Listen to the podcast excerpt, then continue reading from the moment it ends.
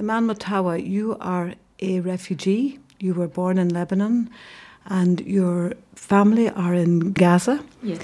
But you're over here in Ireland because you're Yes. married to a, an Irishman. Yes. But the situation in Gaza has been in the news again, very much so. Your family are there. What are you hearing from the strip? They are saying that the situation is really very getting very worse for the people economically and more importantly the people are losing the hope. They think that the international community abandoned them. No one cares about them anymore. And the more people just killed, they think that people look to them as number.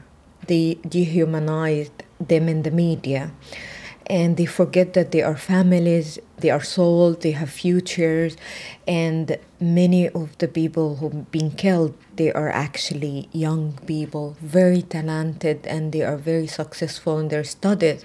They didn't go there to demonstrate because they want to lose their life. They want to say to the world that actually we want a better life and we deserve a justice. It's not easy to be a refugee we didn't ask to be a refugee. We didn't choose that path. It was imposed on us. Just tell people briefly how that happened because I think some of the younger generation might not know that story. It started with the words like in after Balfour promise for the Zionism community of having a Jewish country in, in a land. There was being chosen the Palestinian land as a promised land for the Jewish community. Palestine was known for their tolerance and it's a home for three religions Christianity, Judaism, and Islam. So there never been a conflict towards religion and it was a very nice and fertile land and people in the time of the world war they were welcoming the jewish who were fleeing from europe because of what happened. And it was normal for us to accepting whoever coming in palestine. But after the british mandate that they start to make people enter with the intention of staying to steal lands and taking the people life and then the gangs and the wars and the armies. And that actually happened. I mean, Palestinians were put out of their homes and those homes were given to Jewish settlers. Yes. In fact, like people saying uh, the propaganda, we don't want peace. That's not true. We actually wanted peace. When they say go to a peace process, we went to the peace process. They promised us with a lot of, and we get nothing out of the peace process. We actually lost of the land. Now, after the peace process, more than 62 percentage of our land in West Bank was being used for illegal settlements. Illegal settlements created there in order to create a new reality that prevent us from having a Palestinian state that they promised us with. And also to have a more economic favor more than us. They steal our resources and they sell it up. So imagine I go to stores in Europe and then I look into product coming from my family land, land I can't enter, land that suppose these resources are mine and I can't have it because it's now to someone else. They are using it. So this is Israeli settlers who move in and Israeli army protect them to Yes. do that and they need to do that very strongly. They take over the land. I've seen pictures of olive trees and Yes, plantations true. being taken down and then you walk into a shop and you see those goods in the land that you and your family should own Yes. and they're now Israeli produce. Is that it? Yeah, I feel this is very like painful for me to see it because I feel like everyone who are participating in buying such goods, they are actually participating in killing their sisters and brothers in the Palestinian land. They actually partners in the stealing of land and destroying of the plants, and that's what the Israelis army and the settlers and the companies are they are doing. They are doing like a type of partnership between them, supported by the army, and they actually targeting a certain farms, and they go keeping harassing them attacking them and then they get a legal confiscation of the whole land and prevent the people from entering and destroying the home and that's it. Tell me about the Frances Black initiative, Senator Frances Black here has raised a bill which is getting a lot of support from other parties for a boycott of those goods from those areas that are Israeli produced but are from actually mm. Palestinian property. Do you support that? Yeah, of course. I want to tell you something that's now in Palestine, in Gaza, in West Bank, everyone is talking about it in the radio, in the TV, everyone having hope. They are saying that this is the light in the dark tunnels because they think that if people did something like that this means that people still care about the life of the palestinian and our life are matters too. And people actually emotionally are waiting for such thing. They think that this is gonna be the start. So if it's happened in ireland it's gonna encourage a lot of country to take the same steps. And it's very peaceful and very legal to take such things because these settlers are actually committing a crime against the international laws. They are actually building and using the resource of occupied lands. So we are protected by international laws. But it's not enforced So the only way is to do it by the support of the people themselves and the support of those who are can defend this right like like the senator frances. I was delighted of being yesterday in her meeting talking about the bell and she actually hosted two farmers from the west bank. They were telling their stories. And one of the things that went mentioned by the audience who attended there and participant that we don't hear a lot of stories from the Palestinian side. As a Palestinian, I will tell you that the Palestinians they are scared to share sometimes their stories because they feel ashamed to share their suffering. Why so? Because it's too much. It's a lot of suffering and a lot of unbelievable practices being done by the Israeli army and by the settlers. And they think that if they say the stories and the truth, people will not believe it. So I'm here saying to people go visit Palestine, go into the Palestinian territories, visit Israel, see the difference by your eyes, see what is really happening there, and then come back and be the voice of justice. Now, I can hear how important it is for you, and in many cases, it is a life and death issue. Uh, how do you feel about the stories the Israeli government put out? Because they do seem to have a very slick communication strategy that does seem to get a lot of attention and very often and I'm not going to do it here. People because I don't believe there is a on the one hand and on the other in this situation but there are people who say well what about the attacks from the Palestinian side on innocent Israelis in different places? Do you see that as a separate issue even no, it, it's not actually separate issues. People have to understand this is a struggle and conflict is a very unique. It's a life instead of another life. You bring a life from outside. You bring settlers who have their own countries and have their own nationalities come into a land taking someone else nationalities, someone else land and life. And that's happened for 70 years. And that's an important point, isn't yes. it? It just didn't start after the Second World War. It's actually still happening yes. at the moment. It's, I think people need to really understand yes, that. That it's ongoing conflict since 70 years. It's an occupation, it's a unique type of colonization that's really very different to any type. Palestinians don't have any other country. They don't have any other nationality. They are now stateless all the citizens of Israel actually have another nationality. They have another country. They have families in other part of the world they can return to it. Palestinians have nowhere. They are refugees. They are stateless. I stayed with no identity. No one recognized me because I'm a refugee and I don't have a country.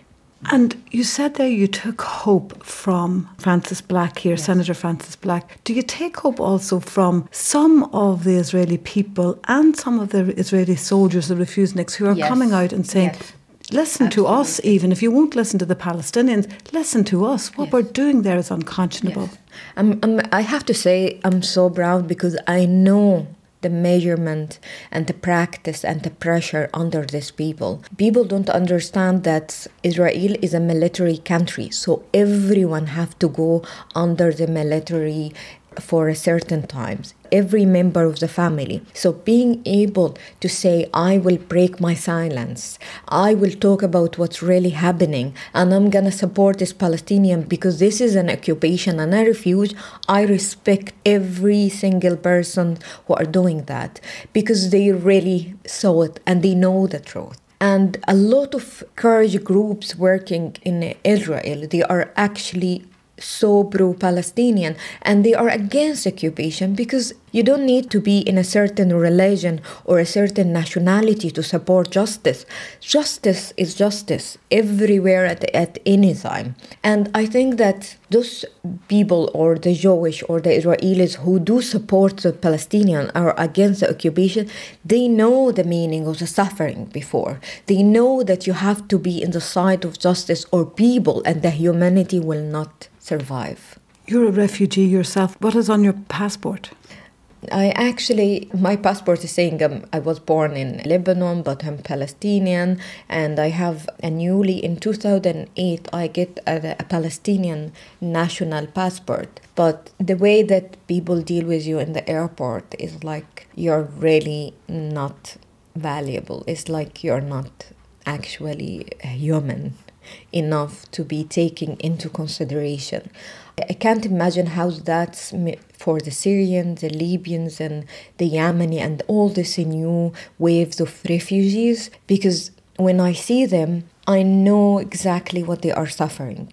And uh, I worked with, with a lot of refugees from different places, including Africa. And I have to say that people sometimes forget that refugees didn't suddenly decide to leave their homes or their lands or their relative and, and the friend and say we're gonna flee. They never been thinking of that. They are normal people teachers, doctors plumbers whatever. They are normal people having their own dreams and they're having their own families and suddenly they were being under a pressure of a conflict or a situation where their life and their kids life come first so when I go to an airport and I'm sailing through as an EU citizen with the big smile and the waving you on, and I see that long line of people, you would be one of those, and you say you're treated as if you're not even human. Yeah, that's true. It's very difficult for us as Palestinians to travel around. That's if they allow us. It, you have to go to a process of a visa, and mainly because you are Palestinian, most of the time they would refuse to give you visa because they are saying like you are stateless. So you, you may come and stuck in our country.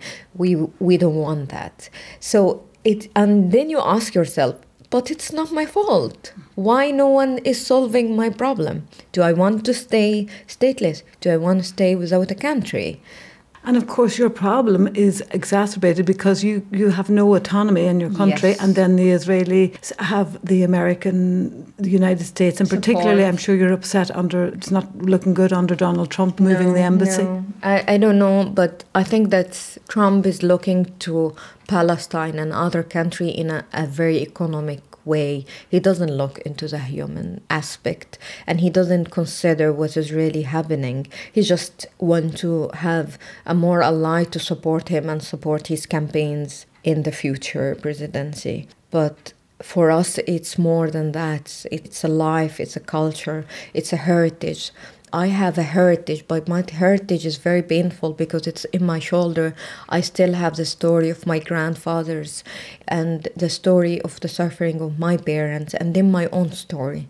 My only wish is that all the work and the effort being done by Ireland the country and other European countries, this effort go into a peace where one day I don't have to tell my children my stories and they don't have to inherit all this amount of suffering and stories.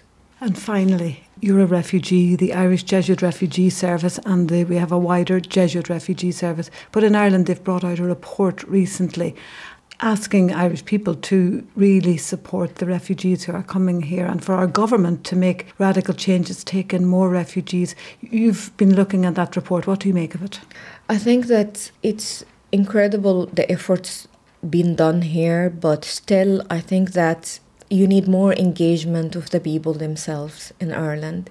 And I know that the people here care. they care and they have a very high sense of humanity, but I think that they don't really know what they should do. So I think that there is a need for more work between the NGOs and the, the charities, the organizations that work with the refugees and charities, with the government, and with a participation of a representative of the community to work together in order to find a more symbols, models of integration in order to integrate the refugee. I worked in Egypt. Egypt has a huge number of refugees and it's a very poor country and the situation is really horrifying but what is helping there the people find alternative if we wait for the governments to do everything then there will not be a lot of help in Egypt. But people start to do work by themselves. They start to support the Syrians,